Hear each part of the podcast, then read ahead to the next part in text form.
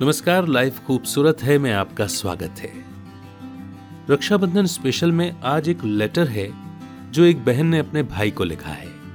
वो बहन है अंजलि खेर जी, लेकिन ये तय बात है कि उन्होंने जो लिखा है वो आपके इमोशन से जुदा नहीं है, अलग नहीं है।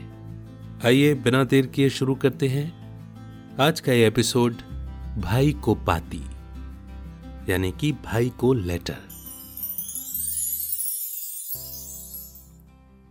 मेरे प्यारे भाई, यहां सब कुशल मंगल है।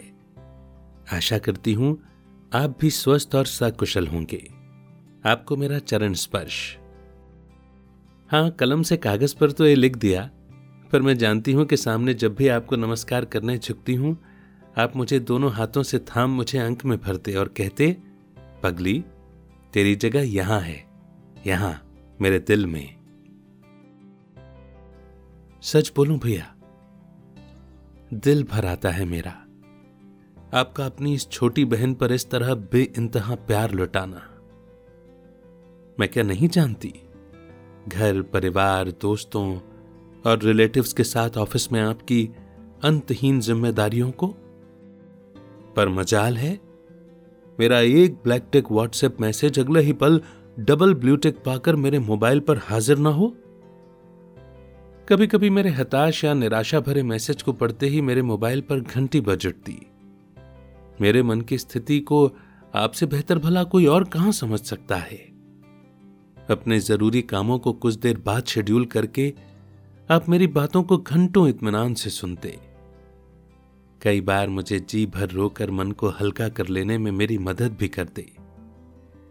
कईयों बार मेरी हौसला अफजाई करते, कभी भी हार न मानने के लिए मोटिवेट करते। जानती हूं भैया कि आज के जमाने में किसी के पास दूसरे के लिए समय की खाली पोटली की गुंजाइश ही नहीं, और इस पर ऑफिस में जिम्मेदारी वाले ओहदे पर आपका बखूबी परफॉर्म करना, परिवार के हर सदस्य के जन्मदिन पर सुबह सवेरे सबसे पहले विश कर देर शाम उसके मनपसंद फ्लेवर के केक का इंतजाम करना, टूर से लौटने पर भाभी और बच्चों के लिए कुछ न कुछ सरप्राइज गिफ्ट लाना, हर ओकेशन पर कुछ न कुछ स्पेशल प्लान करना, ये सब जाने कैसे और किस तरह मैनेज करते हैं आप। जब भी मैं कहती कि आपकी हर बात काबिले तारीफ है, आप बस मुस्कुरा कर कह देते, अरे इंसान के चाहने से ही सब मैनेज हो जाता है। थकान या नेगेटिविटी तो हमारा अपना बनाया हुआ माइंडसेट है, और कुछ नहीं। ये सब बातें क्या हम फोन या व्हाट्सएप पर नहीं कर सकते? बेशक कर सकते हैं, पर हम दोनों बचपन से एक दूसरे को लेटर लिखते आए हैं। याद है मुझे वो दिन जब कॉलेज के दिनों में मैं आपसे किसी बात पर रूठ गई थी और आपने एक बहुत सुंदर सा लेटर लिखकर मेरे स्टडी टेबल पर पेपरवेट के नीचे दबाकर रख दिया था। देर रात मैंने वो लेटर पढ़ा, जिसमें आपने और भी कई सारी बातों के साथ ये लिखा था कि जिंदगी बहुत छोटी है, एक दूसरे से शिकवे शिकायतों के बोझ से रिश्तों की डोर में गांठें पड़ जाती हैं, जिन्हें जीवन भर खोला नहीं जा सकता। फिर एक बात जान लो कि तुम्हारे गुस्सा करने से तुमको ही नहीं, मुझे भी, हाँ मुझे भी तुमसे कहीं ज्यादा दर्द होता है। छोटी छोटी बातों के अचार मुरब्बे बनाने की आदत छोड़कर देखो, जिंदगी खुशियों से भरपूर नजर आएगी।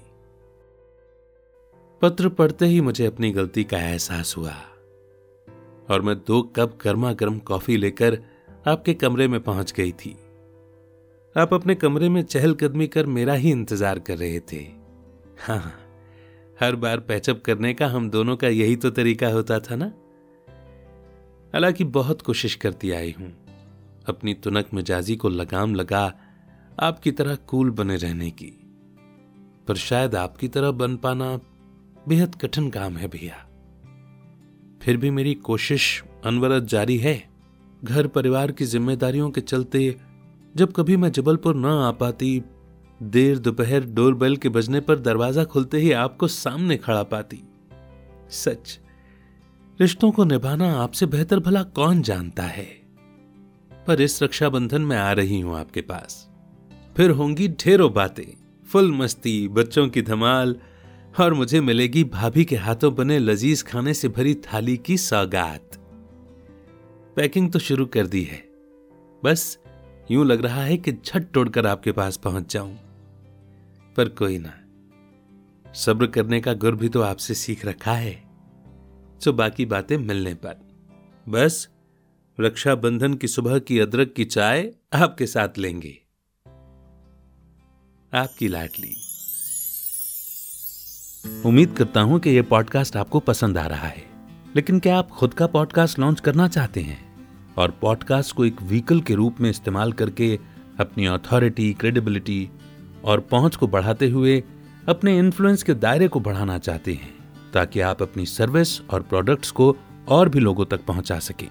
तो डिस्क्रिप्शन में दिए हुए फ्री वेबिनार के लिंक पर क्लिक करें और समझें कि पॉडकास्ट आपकी कैसे हेल्प कर सकता है।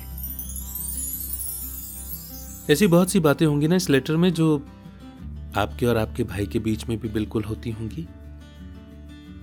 कभी आपने लेटर न भी लिखा हो तो कभी बड़ा सा व्हाट्सएप मैसेज या फिर बैक टू बैक एसएमएस इसी तरह के भेजे होंगे आपने अपने भाई को, या हो सकता है भाई ने आपको। मगर इस रिश्ते में ऐसा ही होता है ना? हम अपना हाल दिल अपने भाई या अपने बहन या अपने सिबलिंग जो भी हों उन्हें बता डालते हैं।